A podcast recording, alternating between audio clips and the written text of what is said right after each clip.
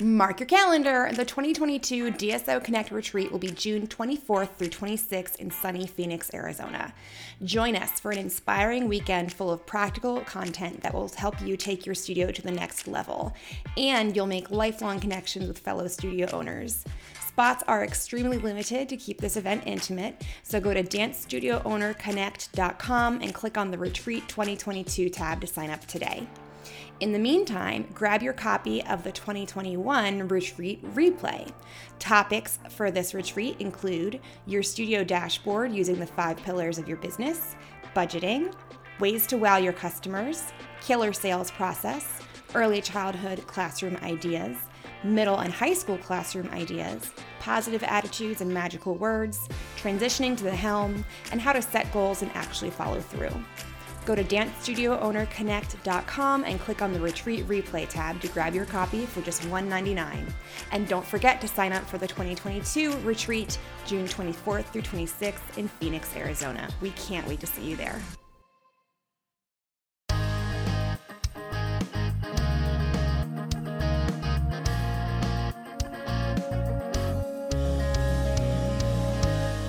Hello and welcome to the DSO Connect podcast. I'm Casey. I'm Robin. And we have a very special guest today. We are joined by Suzanne Purcell. Hello, welcome, Suzanne. Well, hello. Thank you for having me. My highlight of the day. I love it. Yeah. Yay. Thank you so much for joining us. We're excited to have you. Um, for our listeners, if you're not familiar, Suzanne has her own podcast called Point to Rise. Um, I'll read her bio in a second, but I've been listening to your podcast and it's just really been speaking to me. So I said, let me reach out to her and get her on my podcast. So, um, yeah, Suzanne has quite a lot of insight and inspiration to offer. And so I just knew that we had to have you on for our listeners to get some of your good energy. So let me read your bio. Suzanne is the founder of Rise Media, a platform and community reinventing digital monetization strategies for the performing arts industry while laying the foundation for the largest metaverse for performing arts. That is exciting. I can't wait to, I have so many questions already. She is also a wellness entrepreneur, podcast host of the Point to Rise podcast, former international ballerina, mother of three beautiful sons, and experienced principal chief ex- executive officer. Suzanne had the privilege to grow up behind the Iron Curtain in Berlin, Germany. After working in corporate America and running her own businesses, to building community among dancers and artists by providing mindset and high performance coaching. It is her mission now to put performing arts back on the front page and break through the starving artist mentality once and for all. So, yay. I love all of that. and it's so much. yeah, you think? Yeah, maybe. But um, I, I don't know. I, I was, as we grow wiser, I think we also grow a little bit more confidence in we can either stay over here and and and not be like always feeling that tuck in our soul or mm-hmm. we can overcome our fears and our limiting beliefs and step over here and say no matter what it takes i'm going to give it a shot and i think that's not i think i know that's where i'm at um, mm-hmm. the pandemic has shown me or shown mm-hmm, so many of us right where where the opportunities lie and and why wouldn't we start something why wouldn't yeah. we initiate the change that we wanted so badly when we were in that industry, right? So yeah, yeah that's what I'm doing. Life is short, and like life, I've the, the thought that I've been having reoccurring lately is like life is short and legacies are long. So like, why wait to have an impact later on when you could do it now and have a greater impact? You know. Hmm. And why wait for somebody giving you permission, or why wait for the title, or why right. wait for something? We and I have done this and still am guilty of it at times until I catch myself. You know, when I'm there, then I can do this. Yes. Or if I have this, then I can do this. And that's a lie, like a, a blatant lie that we put on ourselves, our ego gives us, um, so we can stay safe and where we are at. So we want, you know, get in danger. However, mm-hmm. um, it is so important to really, um, I would say, call ourselves out and say, I don't need to wait for permission. I can give myself permission, and today is the day. and we get that every single day right mm-hmm. yes i love that um, so take us back to um, the beginning of your journey of like baby Suzanne and your dance life. So tell us about, you know, your dance experience growing up in Berlin and how you got to where you're at now. Well, um, I knew the moment I could like remember way back, and I remember being two years old, that all I ever wanted was to dance. Like I saw myself on stage, I would dream about it. I would um, twirl around and learn steps and and put like pointe shoes on that were like 10 feet too big, just because I wanted it. And my parents grew so tired of me asking consistently that um, they then put me into ballet classes at four. You had to be 4 mm-hmm. um, and that's how I started in East Germany, you know, and the late 70s. And um, yeah, always had the talent, always had the body, more or less, whatever we needed back then for being, you know, seen as talented enough to make it. Right. Um, and I enrolled in this I was accepted in this elite ballet school, which I had to leave home from. So now let's not forget it was the communist part of Germany, right? Mm-hmm. I didn't mm-hmm. have to pay for schooling, but it also brought in that they had the power to decide who's going to stay and who's going to go. So I was one of like 150 that was enrolled that year, and we were 30. I think we ended with like 12. Oh my gosh. After eight years um, of education and good Russian training, wow. um, which was six days a week. Yeah, so it was it, it was a really um, teaching time. It was harsh on my body. It was harsh on my soul, yeah. um, and I didn't know it back then because it didn't matter. I just I gave it all. I gave it the weighing in once a week. I gave it the um, judgment, the disrespect, the, the bullying didn't matter to me. I just wanted to get to having that contract for the state opera. And I got it mm-hmm. when I mm-hmm. was 18, which just wow. know, fell literally in my lap. Um, and I could feel when I started there that I didn't function without somebody telling me what to do. Mm and that resulted in not showing up for rehearsals like i've been i had been given all the opportunities to really rise to like the top and i manipulated myself because i had this belief thank you to these eight years that i wasn't good enough that i'm never gonna make it because there's something wrong with me mm. um so i started manipulating smoking drinking um really manipulative relationships, um, abusive relationships, and that took my energy away from the focus where I actually had worked my way towards. Um, and I would say after seven years, I had the courage to say, you know what, I I need to step away. And I followed my boyfriend who moved to the States, got a contract in a small company. And I learned there how good and how well we were looked after in Europe as artists like mm. what privileges we had. Got my pointe shoes, no matter how many I wanted. I had my own pointe shoe maker. I had my makeup artist. Somebody made my hair. I could have like short hair. They made me a wig.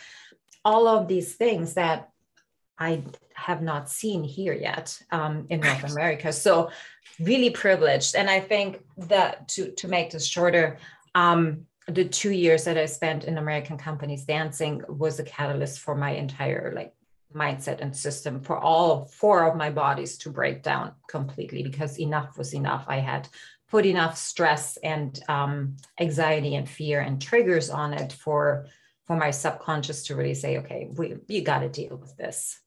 Um, and that's how I how I left my career from one day to another. Wow, sounds like you were able to like I guess, well, mm, my question is at what point in that journey were you able to look back and identify the, I guess, toxicness of the environment that created or um, initiated some of those negative things in you? I can tell you the, the exact moment. It oh, was oh, wow. um, March 2nd, 2018. Wow. That in a um, event, first event I ever went to, like self development, 500 other women in there. And it like everything just fell off. It's like, oh my gosh, this is why I never could. This is why I was so fearful. This is where the anxiety came from. This mm-hmm. is where the mm-hmm. eating disorders came from. This is how I manipulated it. It was like a wave of aha and regret at the same time because um, I was like, why did nobody, why did we never talk about this? Like as dancers, we're dancers, right? Like we have to function in some way or another, but nobody tells us how to. Mm-hmm. Except you have to be harder on yourself, you have to be disciplined, you have you have to have to have to have to. But we're never looking at the other side that is like our spiritual side our emotional side how we're filling our cup up. There is so much more to us than our physical body. So that was that moment you know where wow. i was just like oh wow. And i think that's where i decided oh i i need to do something that's where i got my courage back and and my passion i would say also to step back into this field that had caused me so much pain and that I had not quite forgiven yet or mm. made friends with again, I would say. Yeah. Yeah. Wow. So when you came to the United States, were you dancing here or was that kind of the end of your dance? No, you did dance here. Yes, I did. Yeah, for two years. Okay. 99, yeah. Mm-hmm. And so then you stopped dancing, and then it was many years later that you came to this realization about yourself when you were at that seminar. Okay. So, what were you doing in the interim? You left dance. Okay, do you then... want to go into that? Okay. Yeah, let's hear it. Okay. well, when I left, so I was at OBT. That's when I cracked wide open. I couldn't mm-hmm. do it mm-hmm. anymore. Um, and I, I, don't know what took over, but um, I said, okay, I, I need to do something about this. I can't believe these dancers are being treated this way. And I got to do something. So I started a company in, in Charleston, South Carolina. And that after a year, two years, went belly up. And that was really, I was 30, not even 30 at that point, And that was mm-hmm. a really hard fail to take because it wasn't just me and my husband. It wasn't our $850,000 that put us in the hole. It wasn't my, not only my house and my car that I had to leave behind or my right to live in the United States. It was all the people that came and believed. And that was that shame I carried for a very, very long time. Mm. I actually was not even aware of it. I was able to release it um, about a year and a half ago. Wow. Um, but there was a lot of shame in there. So that's that that happened, um, and it came from a good place. Um, but and, and yeah. you said you started a company. Was this a dance company or a studio? Yeah, or yeah. But ballet mm-hmm. company, full thirty-two dancers. Um, wow. We figured out how to make it actually uh, profitable in wow. the first year. So we only would have to take an investment in and be able to actually offer dividends, right? And really structured as a business and not as a not-for-profit. Um, and mind you, I had we had no business knowledge whatsoever. I just knew it's possible. Yeah. And it, it was possible, like the numbers actually added up. Um, however, that kind of like that gut punch, it took quite some time to get over. We went to Australia. Um, and I have to say that our first son, who's turning 18 this year, was our saving grace in terms of mm. focus. You know, there was no time for pitying. Um, right.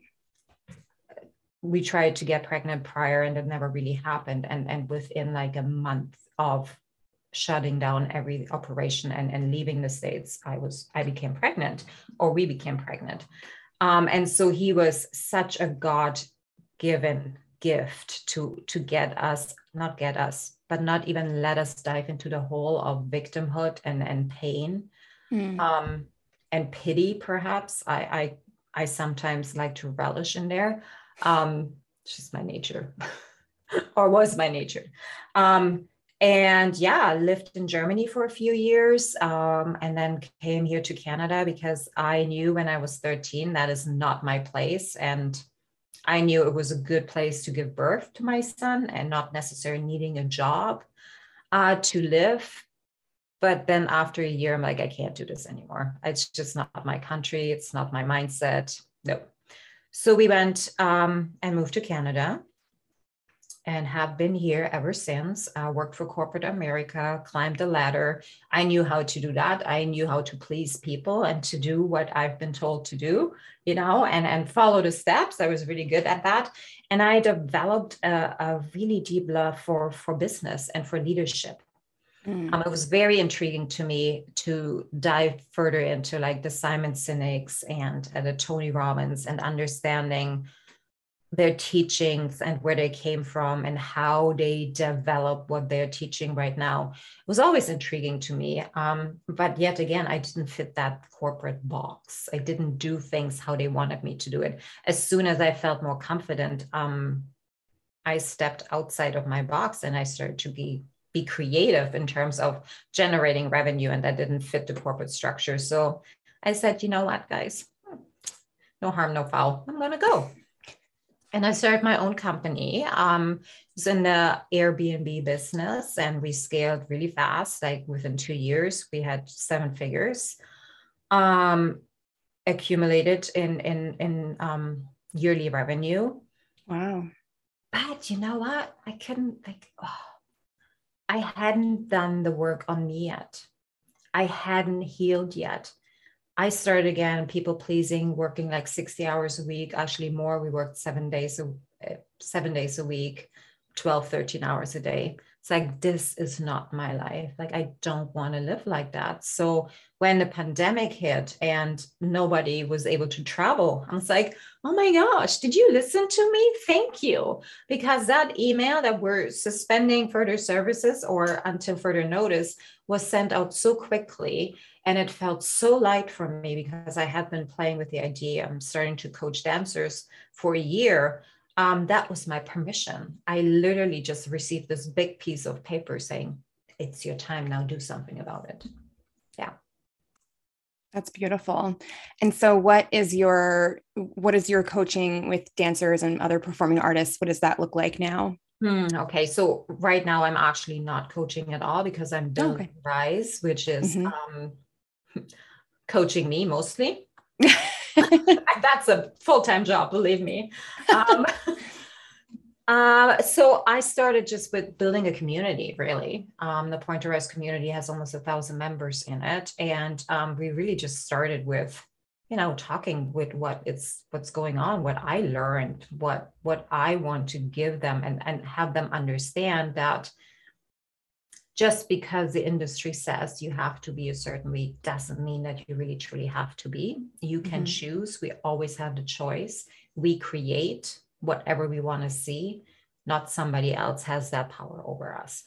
Um, that's how we started. And I found really quickly that there's more in the industry that that I, going to say needs help with, but it was more for me. Okay, there's more that you can do. There's more that there's more here for you. Um, and I, I couldn't put my finger on it because I doubted myself or still, we all doubt ourselves, right? Like, oh, please yeah. not like, oh, yes. yeah. Constantly. all right, sisters, just got this straight. Um, that I couldn't see the solution. And my coach at that time said, listen, why don't you just create something that is a little bit more for everybody in that industry that you know the the the entire dance industry is not quite into self development yet. Like there mm-hmm. we see like sparks every now and then. It just didn't match what i was wanting to create in terms of um, actually creating a foundation or like an incubator for performing artists um, so that they don't really need to if they don't want to become teachers if that's not their zone of genius, right? Like mm-hmm. one of the reasons um, we're talking is because we're seeing teachers and studios that m- maybe it's not their zone of genius or it's not their why, but they're doing it because they think they can't do anything else. Yes. Yes. right? Just because we've been dancers doesn't mean that we can be great teachers. Just because we've been a principal dancer doesn't mean we're a great director. we're starting Absolutely. over again, right? Yeah. Um, and I I wanted to build something that that gives people that are stepping out of it the the option to create something they want to create mm. in their life that doesn't mm. necessarily depend on um, their past skills. So in order to do that, it's like you have to build actually a bigger company. And what what was first thought as like a membership program media company turned into this bigger vision with Web3 arising um, and the technical possibilities that, gosh, the creator economy is booming. It is one of the fastest growing economies. It's $104 billion just in 2021. Okay. Wow. It's increasing by 12% every year uh, for now, for now. And it's for now, right. To grow like exponentially. Now, performing artists are the original creator community, in my yes. opinion really truly so what are we doing for them why are we telling them that the only way you can serve the bigger picture is by being on stage no that's not true you can also convert your creativity into money like if you really think that you don't deserve to make money because you're creative let's let's stop that story let's interfere right here because it's possible and then by the way, let's look at Instagram, Facebook, TikTok, oh, how they are making their money. Oh, they're selling our data. Well, let's not do that because at least not if you don't have a say, at least not if you can't take 50% of the or 80%. That's my goal. See if we can make the numbers work. That creators for their content, for anything that they're putting onto our platform, they actually get 80% off. And if That's not great. more, of of what they're actually making and not wow. their 0.02 cents for a thousand views right yeah um, and I know I'm I'm tackling a bit football here, but I really don't care.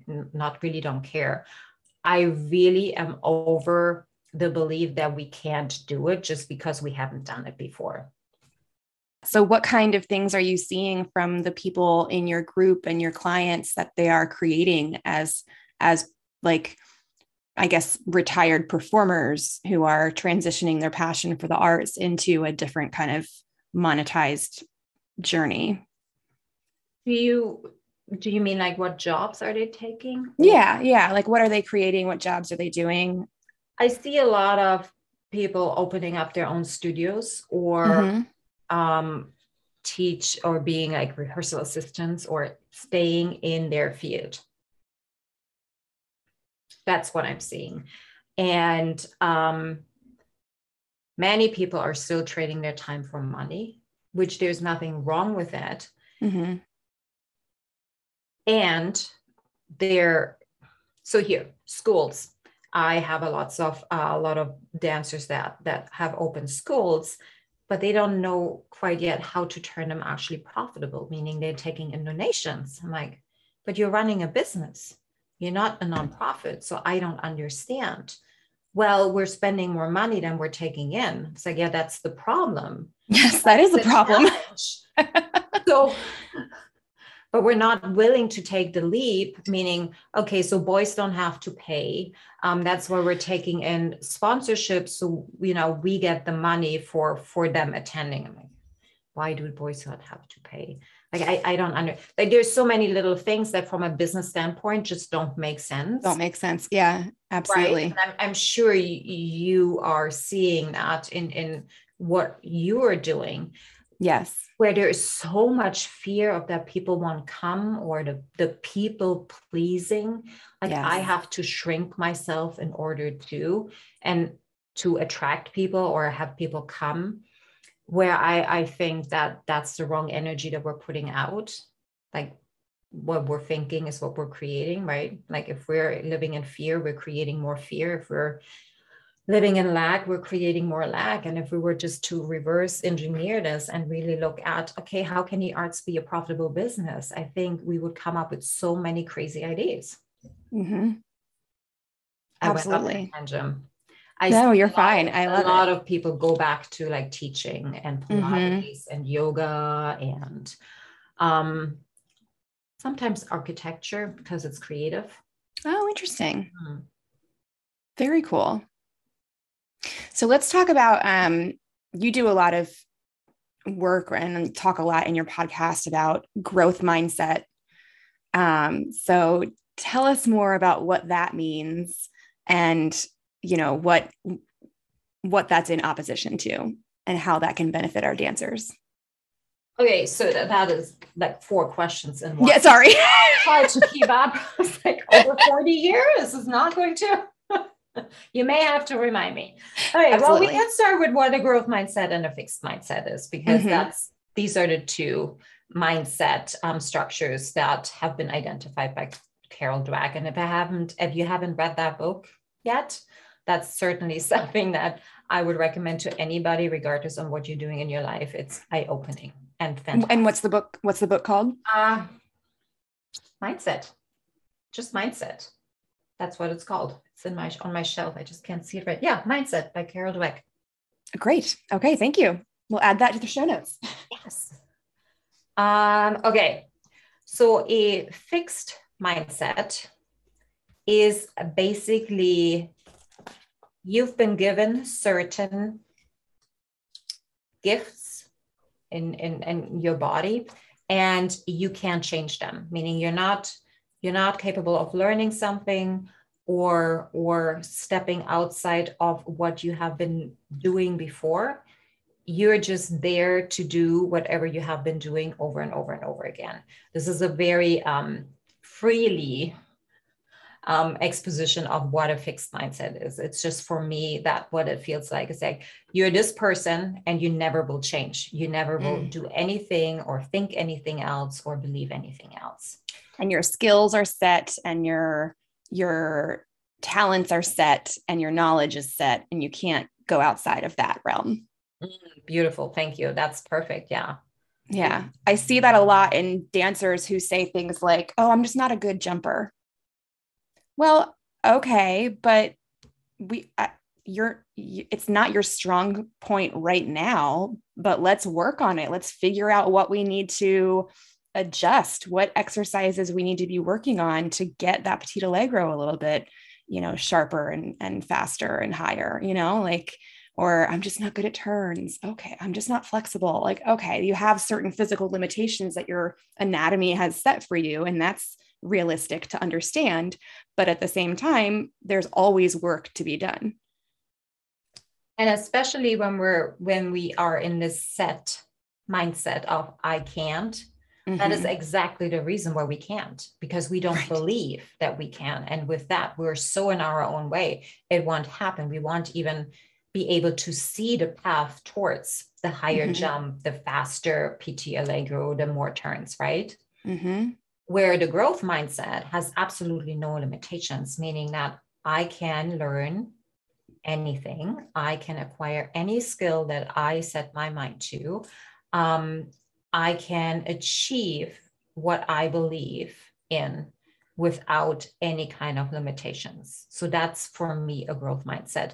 And mm-hmm. I have to say that I spent most of my teaching, my my time as a dancer, even as a mother or as a corporate leader, a little mostly in a fixed mindset um, structure, simply because I didn't even know that there's another way. I had a feeling, I had an inkling like that. Hmm, you know the knowing like you know in your gut that there is more however it's not tangible you have no proof for it yet um, i knew that i could do anything i wanted to and i heard over and over again that i can't because of a b and z mm-hmm. Um, and i think that is so i'm going to go a little bit further out. I believe that nothing has really changed in the dance world, in the ballet world, and companies and schools, how we're teaching, how we're um, leading, how we're having corporate structure in the entire arts industry is because we have this fixed mindset of it has always worked this way and it was always worked this way. And we have never yet had the courage to ask, well, what if? What mm. if it doesn't go this way for longer? I mean, the, the, in 2020, the performing arts industry in the entire world has lost 750 billion dollars in revenue. That's wow. direct revenue. And we're not talking about the people that were laid off and lost their jobs and their income through this, okay?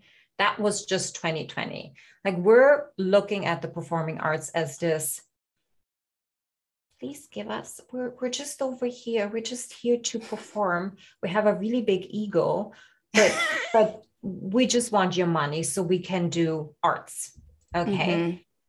but we haven't dropped in yet and understood how powerful this industry is and when we're talking about the industry altogether look at the leadership you know on on, on when we're talking about power and let's look at, at the individuals like how we do one thing is how we do everything.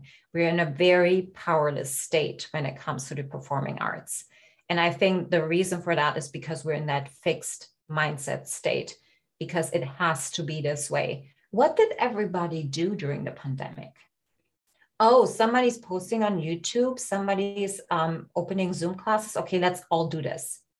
Mm-hmm. Did anybody go back to like their root and say, hey, why are we here?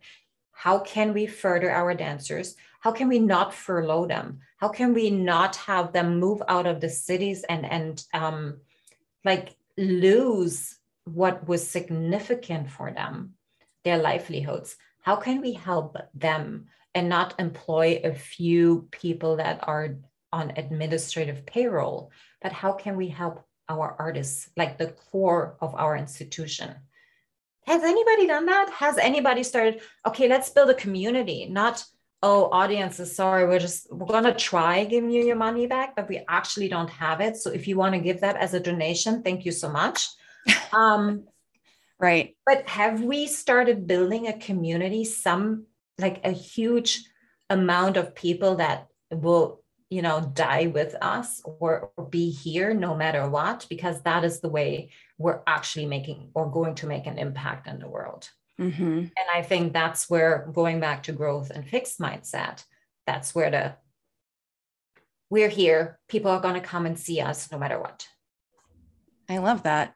Robin do you have any questions? I see you taking notes over there No, I'm soaking all this in. I'm trying to really wrap my head around um, what your organization does um, specifically. Yeah, sure. Okay, so let me let me back up so I can um, get into it and, and make it as easy understandable because it can be come across really complex, particularly if you're not in like a, the tech space, which I'm also not. I am learning every day. Okay. Mm-hmm. Um, so I have always asked myself the question why do arts organizations, why do they need to take in money from outside sources? Why are they not even thinking of breaking even? Or what, where, where is the disconnect here? And the first pillar that I'm seeing is that arts organization, ballet companies, orchestras, wherever you go, they have one stream of income. And that one stream of income comes through performances, okay, in person events. And when we're taking that, that makes an organization very vulnerable already. Meaning, you're if that goes away, you're what are you going to do? You know, there is no other way you make money, meaning your livelihood, your existence goes away in a, in a heartbeat. And I think March 11th or 16th or whenever that was for everybody was the day where that was taken away. And we're seeing it over and over and over again happening still now. Um, and I just asked myself, what the why? Why? Like what do what kind of other assets do arts organization have? that they could monetize and with the creator community really like rising to such a top level a top earning capacity. It was for me okay what can we create? Like what other business model actually exists and how can we put this into an app actually? And how can we take advantage of decentralization um, so that we don't have the fear that people are going to take our content away and make money with it, you know, or choreography or whatever that is. So where I am at right now, and please, like we're still in the process of fine tuning. We're we're just going to be launching um, in a two months, I, I believe, um, a beta version of the entire product. So it is it is a stage, an app, whatever, a platform where people can come in as creators, post their content. It's got to be exclusive for at least 24 hours. They can bring their community over and we have figured out a way that the community, them visiting, is actually generating revenue. Okay, that's one way. They can turn their their content into NFTs, which is I know it's a big thing right now. However, um, I see that is like a huge opportunity for actually really creating community around artists and performing arts all together. Hmm. And and it's NFTs. Oh, okay. Just, okay. Can I can I put a pin in that and then I'll answer your question what an NFT is? Um and like really taking what has been practiced on YouTube and Instagram into okay, how can we actually make this something that is in a creator's um more in their hands so they're owning their content versus the platform owning everything and having like the the 90% of the revenue and the creator gets 10 because then we're just the same you know we're we're we're we're perpetuating what is being out there not only in arts organizations but also what's being done on on social media platforms so that's that's one aspect. So making it possible for them to earn money through the content that they're already putting onto instagram we're going to help them do that. If they so wish so we're going to give um, performing arts organization that same opportunity to use the content and they have so much content. Schools um, teachers whoever has content that they're currently not monetizing it's possible to do so and to help other people, right? And even if it's just, I mean, tell me, 300 extra dollars a month, I wouldn't mind. Like I'm saying, I, will take it. I'll invest it right away. Like, okay, great. Fantastic. Um, so that's that's the nut of it. And we're gonna have a whole membership side where where anything and everything you want in education um, is there for you. Um, we're gonna have some A class coaches and then whoever whoever else is serving the performing arts community in terms of coaching um, communities has a place there and they can monetize the audience if they so wish so. I love that. That's so cool. Okay nft yes.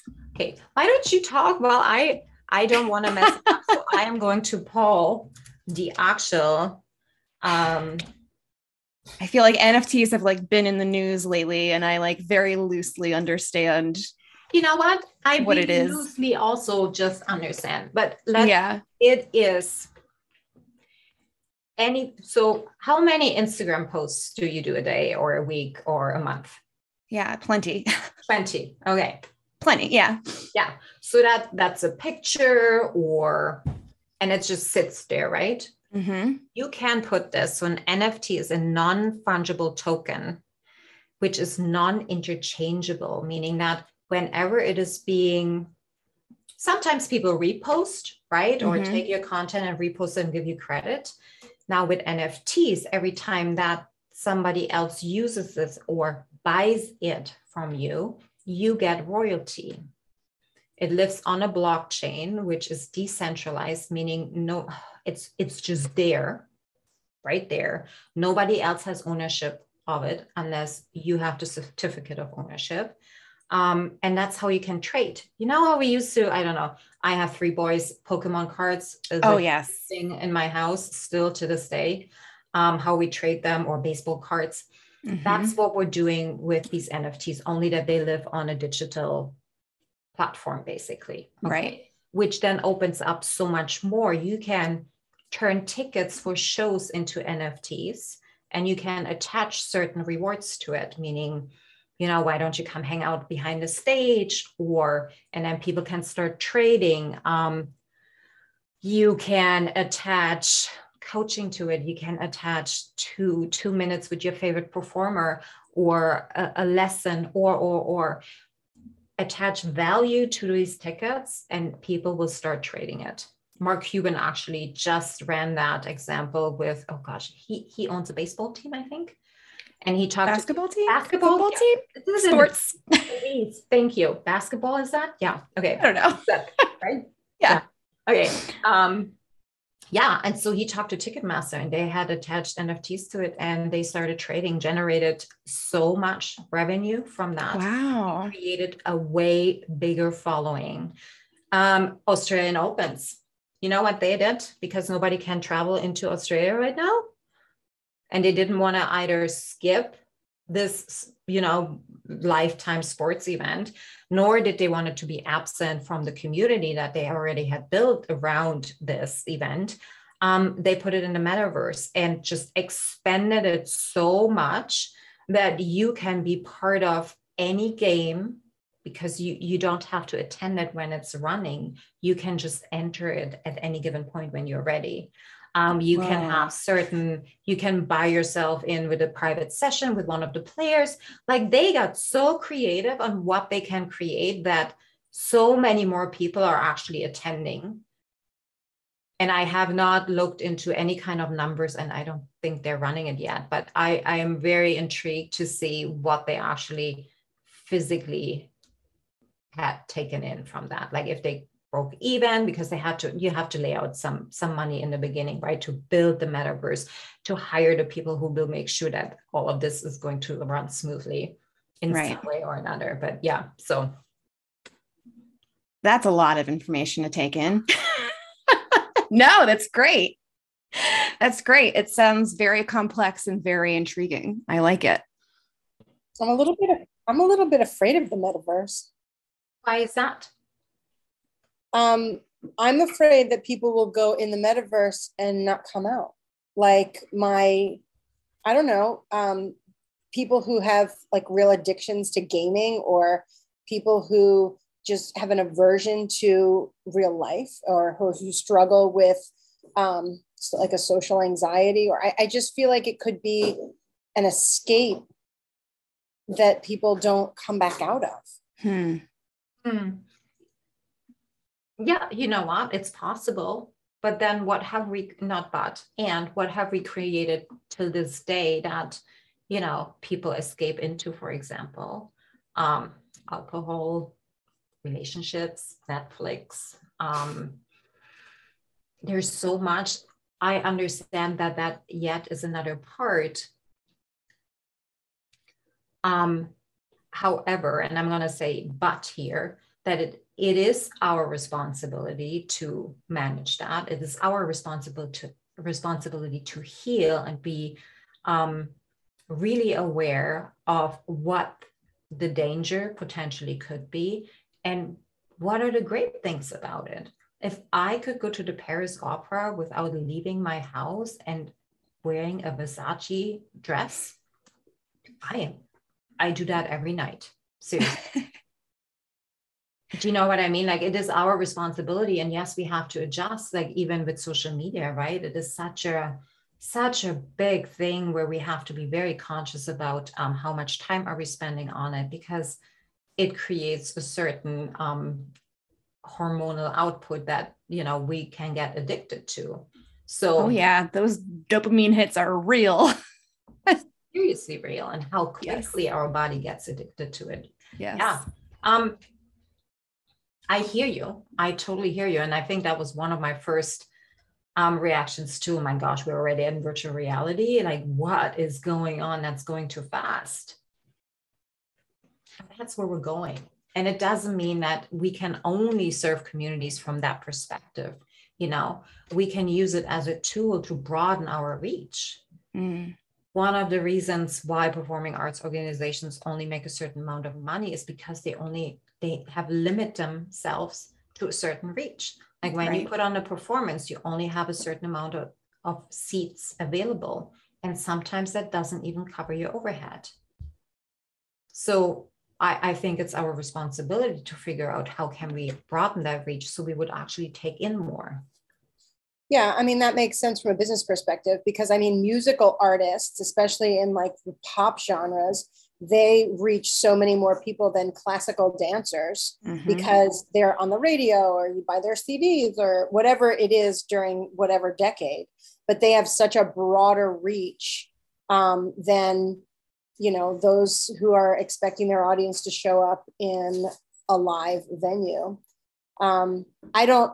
I tend to not want to like I love live performance. I love people. I love being around people. And I just I just don't want to see that go away. And I, I know you say, um, well, this is where we're going. This and yes, the world is going in this direction. And I'm my heart is a little resistant to it because I think that it's so easy, especially right now, where it's like, oh, well, you know, you're safe at home. You don't have to go and live in the real world. You can just live in the metaverse and you'll never get a virus. Yeah. But that's that that's happening. Oh, yeah. People don't want to go places. there are people who are not wanting to go out into the world because they are feeling very cocooned in their safe little, you know, home. Um, yeah so i don't know that's kind of a different topic but i'm i'm Can I just- intrigued Can I just just Mhm. say one thing? I I think digitalizing performing arts doesn't mean we cannot put on live performances. I think live performance will always be the way you can truly experience the art form that you're passionate about.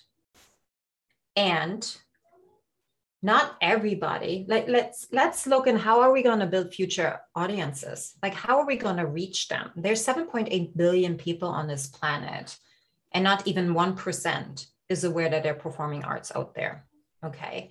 So how what are we doing to bring it to them so they understand? And and for most people buying a hundred dollar ticket is not not in their availability at this moment. So what are we doing as the art form as that industry to broaden our reach? It doesn't mean that we're not putting on live performances. It doesn't mean that we're not going there. We're just adding other services. We're building more streams of revenue right? And that is really all what i'm getting at. One thing doesn't mean we have to stop the other thing. And I think we've like kind of explored that a little bit, Robin, you and I, and, and in DSO Connect with like virtual classes and pre recorded classes and hybrid classes and all of those sorts of things. So I think it's like, you know, we're, we're, we're kind of on board with that whole idea a little bit. are totally not kind of you are on board totally yeah, yeah, for sure. Um, let's talk about in the classroom with our students. Um, you know that that real life connection between educator and artist. Even if it's a three year old artist, they're still little they're little artists. Um, and how do we teach in a way that inspires a growth mindset and eliminates some of, of that um, toxicity that so many of us have experienced growing up in the dance world. Hmm. Shivers all over me. Um, so I, I would start with actually being aware that this is what's going on, that the Mhm. way we have been taught is not necessarily the way that brought the best results and is the way that we need to teach the next generation of artists. Um, and then really recognizing where am I at? Like, what kind of language am I using in my head to myself? Like, where where am I at with my own forgiveness from what I've been through? How aware am I around what's triggering me? Um, how how much self love do I have? How much worth do I have for me? And how can I grow that into that next generation? I think that's the start if we if we keep hurting we're gonna keep hurting other people and i think the work starts with ourselves and in healing ourselves and, and getting rid of the trauma that we have not getting rid of but becoming aware of it and releasing it to the point where we can teach with love and excitement and um, ah, motivation and inspiration versus saying you know coming from a place of that that represents lack and fear and you're not good enough. I don't know mm-hmm. how many times I've heard that in my journey, like to the point that I still believe at times that I'm not good enough. Yeah. Yeah. And I think that we place so much value on external validation in dance um, to where like you know you the the student wants the attention and the recognition from the instructor from the educator and you know because we all we all want that. We all want recognition and and and validation. But so many times it's it's in what to fix about yourself and not what you're doing well or what you're accomplishing or what you have accomplished. And so i feel like um, we need to be able to teach our students how to recognize those accomplishments themselves rather than someone else telling them all the time if that makes sense. Oh my God. yes please. I mean that starts with with self-love and self-acceptance right? Mm-hmm. um, and i think there's so many tools that you can bring into the studio that um, would help this kind of mindset to actually blossom and to take into um, their next stages of lives. Like i don't ever remember that we talked about um, okay what did i do great today mm-hmm. or what or even the permission to fail. Right. You know i mean how many times were you uh, i'm talking to myself but how many times do we call out? How many times were we called out for like falling down or not doing something right? Or you gained like a pound or you know pointing our fingers to the things that are not going right and not giving them like putting shame on them mm-hmm. for not knowing what is to do next or how to feel next. Um, and i think that that would be another great tool. Hey what didn't go great today? Like what was it? Tell me. And like make it a make it something acceptable that we are human beings and we only learn well that starts with like this whole perfect mindset thing right? Like you have to be perfect which then automatically cuts you off from from your permission to learn like if mm. we're not learning we're not evolving. But if you have to be perfect then how are you going to get there if you're not evolving? Yes.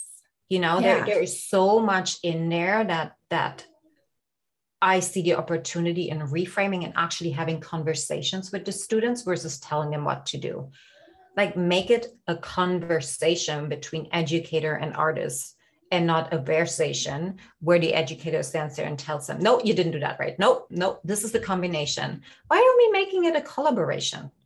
Mm-hmm. Now, I understand that we have to gain a lot of discipline, and that sometimes has to happen for somebody telling you what to do. But without forgetting that everybody is their own person, their own agency, and nobody knows you as well as you do. And the earlier we can teach any kind of performing, high performing habits, mindset coaching, understanding that it's not just our body that we're in existence, but there are three other bodies. And if we're not in alignment, then we're not going to become the very best self that we can actually. We will always feel like torn. We always um, want to try to manipulate ourselves so we're not going up where we could actually go towards to so it's having conversations knowledge knowledge that all of these things matter right? Mm-hmm. let's think about how often we just you, you just got to train your body. Like you're not doing enough sit-ups. Or I, I think you should like work on that variation another two hours because it's still not there. But most of the time it has nothing to do with the physical ability but everything to do with your emotional spiritual and um hang on. I just learned this too. Spiritual emotional and energetic body. Like mm. what are we actually you know putting in? What are we creating in here? Like if i'm fearful that i'm going to fall. How am i going to show up? You know right yeah so i see a lot so many students especially teenagers who are so afraid to make mistakes that they don't push themselves past their comfort zone but that's where the learning and the growth happens and so we have to make sure that the dance studio is a safe enough space for all of our students that they feel safe to fail so that they can push themselves past that point of failure you know? Yeah, I love that. I think even understanding what's happening, and even for like a 15 year old to understand, mm-hmm. hey, the reason why you don't want to fail is because you don't want to embarrass yourself. Like this is this is what's happening with you and let's work through this. This is a safe space. I will never tell you that you're not worthy. I will never point my finger at you and laugh because when we identify what the biggest fear is then we can also work through that right mm-hmm. um, but we're not talking about it which is why are you not doing this that's the conversation that i'm hearing a lot but our whole our whole goal in teaching children to be dancers is to prepare them to be on stage where they're going to have to please an audience, right? Mm-hmm. So I feel like we, I mean, it, it, we want the audience. We want the audience to applaud. We want the audience to, you know, come back and buy another ticket. And you know, in today's world, we want um, the audience to follow the dance company on Instagram or you know what I mean. Like continue to buy into what's being presented on stage. So, do you think that um, by, I mean, you, you talk about like uh, making the classroom more of a conversational situation, you know, like let's talk about all the things you did great. Well, I don't, I, I'm, I'm wondering, are we setting our dancers up, a generation of dancers up to not be able to reach a, a certain high level of performance because they get out on stage and they're like, well, I didn't get enough applause, but why didn't the audience just applaud for the things I did do right? And you know what I mean? Like I, I I'm just playing devil's advocate here. Are we by lowering the bar, are we going to be produce are we going to see a different level of performer or athlete or artist? question. What do you mean with when we're lowering the bar? I'm sorry, I, I shouldn't have said lowering. No, no, no. I just want to understand because I, I don't see expending teaching um, ROMs as lowering the bar. I shouldn't have used that, that okay. term. I, I retract that. I guess what I'm saying is, um, you know, you had when you were growing up and you talked to us about the training that you received as a young person that did probably a lot of emotional damage to you and i'm not saying that that is a good thing at all but did it produce a high caliber performer in you great question and i think that's the the tuck and pull um, did it perform a high performer for a certain amount of time that my body and my soul were able to uphold that. Okay. But I was broken inside. Mm-hmm. Yes, and I'm not advocating for breaking people at all. But I'm and I'm simply asking the question is if we don't and maybe this needs to happen. I mean, even like in Olympic sports or whatever, but if you stop, because we hear stories about um, coaches you know pushing too hard and pushing young people to the brink of you know breaking and and i'm not advocating for that at all my question is simply if we stop if we make a change will the unintended consequence be that the caliber of performance or the caliber of athletic performance will that suffer? Can you be kind to the student and preserve their emotional and spiritual and ener- energy be parts of their being and still produce this high end um, result? So i'm i'm not i'm simply asking a question. Yeah no I, I think that's a great question because we so so many times we see as studio owners and we're looking at dance studios you know to, on instagram or comparing ourselves to other programs or whatever. And it's like okay well well this studio has amazing dancers um, but they're kind of broken or they're too strict or they're you know they they body shame them or, or whatever. Okay this studio over here has like a very you know a softer more empowering approach but their dancers aren't quite as strong so like how do we how do we pair those two ideas of like still offering high caliber training, but doing it in a way that is inspiring a growth mindset and not toxic to our students. And That's I think exactly what I was trying to say. Thank you, Casey. Yes, you're welcome. I think it's possible. I think it is. And I think it's, I think it's definitely a shift in our industry that we need to make.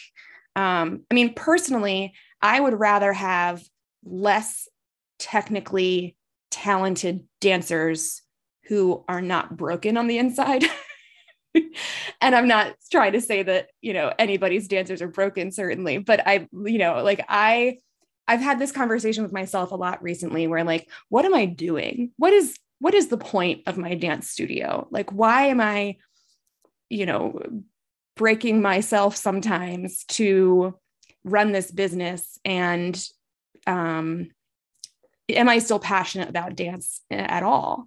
You know, and I think that my purpose now has shifted from when I first opened my studio. I was all about like rigorous training and they will be high caliber and, you know, they will be excellent technicians and all of this. And now I've shifted to a place where I think my purpose and my mission is not to produce phenomenal dancers, but to help inspire people or train people to be more um, resilient and versatile and mentally strong through the arts.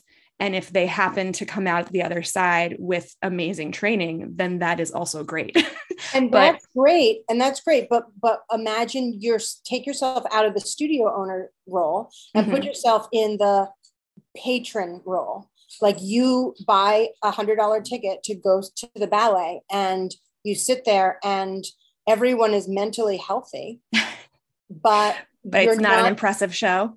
Yeah like is that a risk? Is that a is that is there are they is that a risk? And how do you find that balance where you can still create um you know a high caliber of a performer without breaking them mentally because I, i'm and again i'm not trying to advocate for breaking spirit um, so much to say to that. I think we, I don't think there has to be an either or, meaning we cannot just have high performers that are really resilient and, and perform really great and they're broken inside or we have the spiritually aligned people, but they're not as a high performer. Okay. I think we can combine it, and the world has shown us that it's actually possible. There is so much that we haven't really taken into consideration from a training point of view, because we are in the dance world really focusing on training the body over and over and over again until it becomes the master. Okay. But we need to look at where this is actually coming from and how sustainable is it for the future. Like, let's look when is the tipping point for dancers, for example? When are they cracking? When are they starting to get injured over and over and over again? At what age is that? we're not producing resilient dancers. We're not producing strong dancers. We're producing machines that mm-hmm. are functioning at a certain point that are really good in their technique. And I have to say to that point, the responsibilities to our patrons, that people that are coming into our theaters, is to provide them with like an infusing emotion, something that they can relate to, a story to tell. And as I, for me personally, I'd rather see two really clean, beautiful pirouettes and have somebody expressing their soul, knowing who they are, knowing what it feels like to be loved or to have pain, versus I've seen so many empty walls and shells stay on stage, having their legs behind their ears and being tossed around and, you know, 500 pirouettes. But it doesn't give me anything. Like I leave, it's like, oh, wow, great. But it didn't touch me here. Mm-hmm. And I think we can create both. We just have to ask the right question understanding yeah. that it's not one or the other. It's the same as, you know, successful people work really hard. They're broken, like they're mean. Power. Power means that you have to hurt somebody. We have made up these stories or these beliefs without yet asking, hey, what else is possible? Is this actually true? Do we have to continue our way this way? Um, so I, I would say challenge, like what what if what if the dancers in my studio are really strong technically and really strong emotionally. And mind you, you can, if if a dancer is knows who they are, let's take Sylvie Guillem as an example. That woman knew exactly who she was. She knew exactly what she wanted. And she when when you listen to her in interviews, she's like, Yeah, I always took roles that are, are just a tiny bit outside of my comfort zone. She was known as Madame No meaning that she knew that no is a full sentence, that whenever she didn't feel appreciated or it did not align with her entirety, she said no. Mm-hmm. And I think that is a certain power that it is our responsibility to teach our younger generation to understand that you do not have to bend yourself until you break because you're worth it. You're worth you being you you as a whole and you may not fit this company but maybe there's a company over here or over here or it is your path your purpose to create a school that will completely change the way we're teaching. Or or or right? Like we're we're assuming success with this one i'm dead ordeal and now i'm successful. Mm-hmm. yeah that makes sense. And i think it comes back to asking the right questions about the way that things have always been done and and what needs to be shifted or adjusted. There's certainly plenty of things that we can keep with you know the traditions and the way that things have been done but how can we supplement all of that? Or how can we shift the you know simple simple things like your tone of voice or simple things like your the the words that you use or the questions that you ask um, or just asking questions of your dancers instead of saying like oh do this saying what would it be like if you tried it this way instead? You know how to how to we just need i think there's a shift that needs to happen in the dance education world. I want to add something too. Mm-hmm. um, when we're looking at all these big companies on how they created a very safe environment for their workers and how they um, create with their people in, in terms of hey what's working for you? Like is it four weeks? Is it five weeks a week uh, five days a week? Um, how can we make this the best institution? Now i understand that with schools it is our um, as leaders our duty to figure that out and that maybe a 13 year old will not give us all the answers. However there's always something that we can listen to and take into and apply, even if it's showing us what way it won't work. You know, if we if we take all of the NLP and and and spiritual um, knowledge that's out there into consideration on how we can build a dancer, I, I think we would create actually stronger dancers, meaning that what if they actually knew that today is not a great day for me? Like my body is just exhausted. I know exactly why that is. I know how to fix it. But it also means today i'm not going to push myself over mm-hmm. that that certain barrier or that that point that maybe the teacher's expecting me to do um, because i'm actually harming myself and that I know right. that my 80% are still, even if I show up with like 70 or 80% on stage, that is still serving and and and giving the audience that's coming into the theater today something that they can nourish from. Yeah, that's such a good point. I love that. Fabulous. Well, I think we we should wrap it up there. wow, yeah, we we did good. We did good. Yeah. Yay. Good job, everybody. so, Suzanne, we like to end every episode with a heart happy moment, just sharing something that sort of lit you up on the inside uh, recently. So, Robin, do you have one? Yeah, mine's pretty basic. Um, winter has broke in uh, Florida, and it's now in the high 70s, and um, just sunshine makes me happy. So, just that's my heart happy moment. The last couple days have been warm and I've got the windows open and it's lovely. Nice. Easy. I'm easy to please. Suzanne, how about you? What's your heart happy moment? That. My happy moment. Oh my gosh, that is that is a hard question to answer Right? because now I'm like, um, which book? Um, you know, I, I think I have one of those moments every day, and that is when I look at my children. And it's not because I'm their mother and I am supposed to love them. It's because I broken the cycle for my Mm. family and how we treat each other. And we're a true family. And I'm so proud of that. And that every day lights my soul up. That's beautiful. I love that. That is beautiful. That's wonderful. Yay. Thank you. Um, I think my heart happy moment is pretty simple too, but it's it's so good. I had um on Monday my four and five year old class, and they are just so stinking cute. And they were just like being extra adorable this week. And or maybe it was my three year old anyway, doesn't matter. One of my little ones, one of my little classes, and they just like one by one throughout the class kept on coming up to me and just giving me hugs and then going back to their dot or going back to their place in line. I was like, do we are we feeling like we need hugs today? Are we like how are we doing? Does everybody need a hug? And they were like, yeah. I was like, bring in, everybody, just like give, give me a big old hug pile. Let's go. And it was just like the best. oh, yeah, that's a that's a great moment.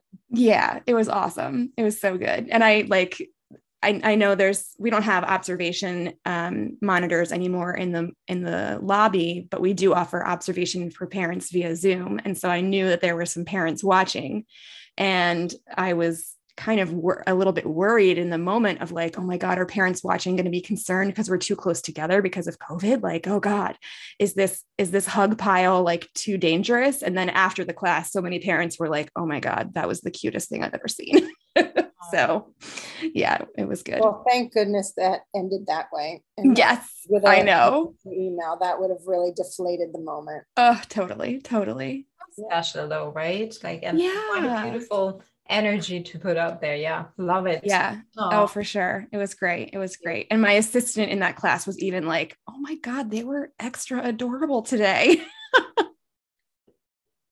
they know, you know, sometimes they know what we all need. Yeah. so oh, for sure. Tapped in and tuned in still. Yeah. It's beautiful. Yeah, definitely. All right. Well, Suzanne, thank you so much for joining us today. It's been lovely to chat with you and learn more about all the amazing things that you do. We appreciate it. Oh my gosh. Are you kidding me? That was such a great conversation. Thank you for letting me like blabber on for so long. Yeah. I'm looking great. forward to checking out your podcast, Point to Rise. I'm going to check it out today. Awesome. All right. Well, everybody, thank you for listening. We will be back next week with another episode of the DSO Connect podcast, and we'll see you later. Bye. Bye, everyone.